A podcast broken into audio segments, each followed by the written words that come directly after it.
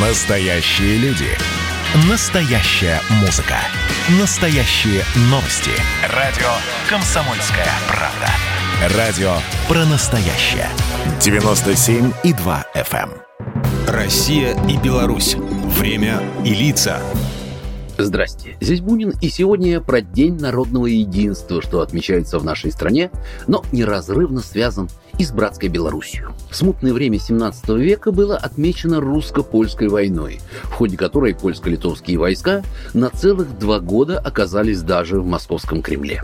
Речь Посполитая была амбициозна и всякими лжедмитриями так и норовила существенно расширить свои границы, захватывая земли восточных славян. Но к концу октября тысяча шестьсот двенадцатого года русское терпение иссякло, и в итоге народное ополчение Кузьмы Минина и Дмитрия Пожарского, осеняемое Казанской иконой Божией Матери, вышвырнуло поляков из Москвы. Как писал польский же хронист семнадцатого века Станислав Кобережицкий, поляки понесли такую значительную потерю, что ее ничем уже нельзя было вознаградить.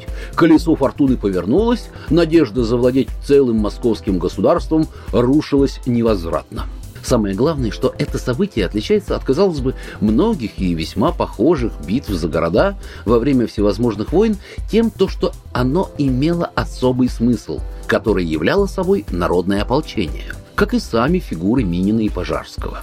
Первый нижегородский мясник, ставший земским старостой, самого что ни на есть простого происхождения, плоть от плоти народной.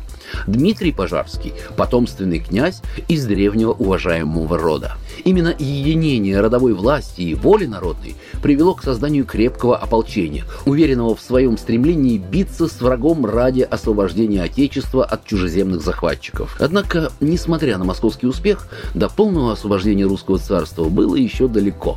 Приходилось идти на уступки, терпеть унижение, оставление земель, а хитрость пришедших с Запада иноземцев приводила и к наличию, как сегодня бы сказали, коллаборационистов, для которых значение родной земли всегда было тесно увязано с материальным вознаграждением. Лишь почти через два столетия границы поляков с литовцами отодвинулись. Великое княжество Литовское и вовсе перестало существовать, а его территория вошла в состав Российской империи. И русский, и белорусский народ избавились от чужих нравоучений, оставляя за собой право решать, как и с кем жить. Собственно, именно поэтому День народного единства, отмечаемый четвёртого ноября, и является той самой отправной точкой государственной независимости для наших народов. Сегодня в самом сердце России на Красной площади стоит памятник гражданину Кузьме Минину и князю Дмитрию Пожарскому. На пьедестале бронзовой скульптуры золотом горят слова признательности от благодарной России их гражданскому подвигу. Программа произведена по заказу телерадиовещательной организации Союзного государства. Россия и Беларусь. Время и лица.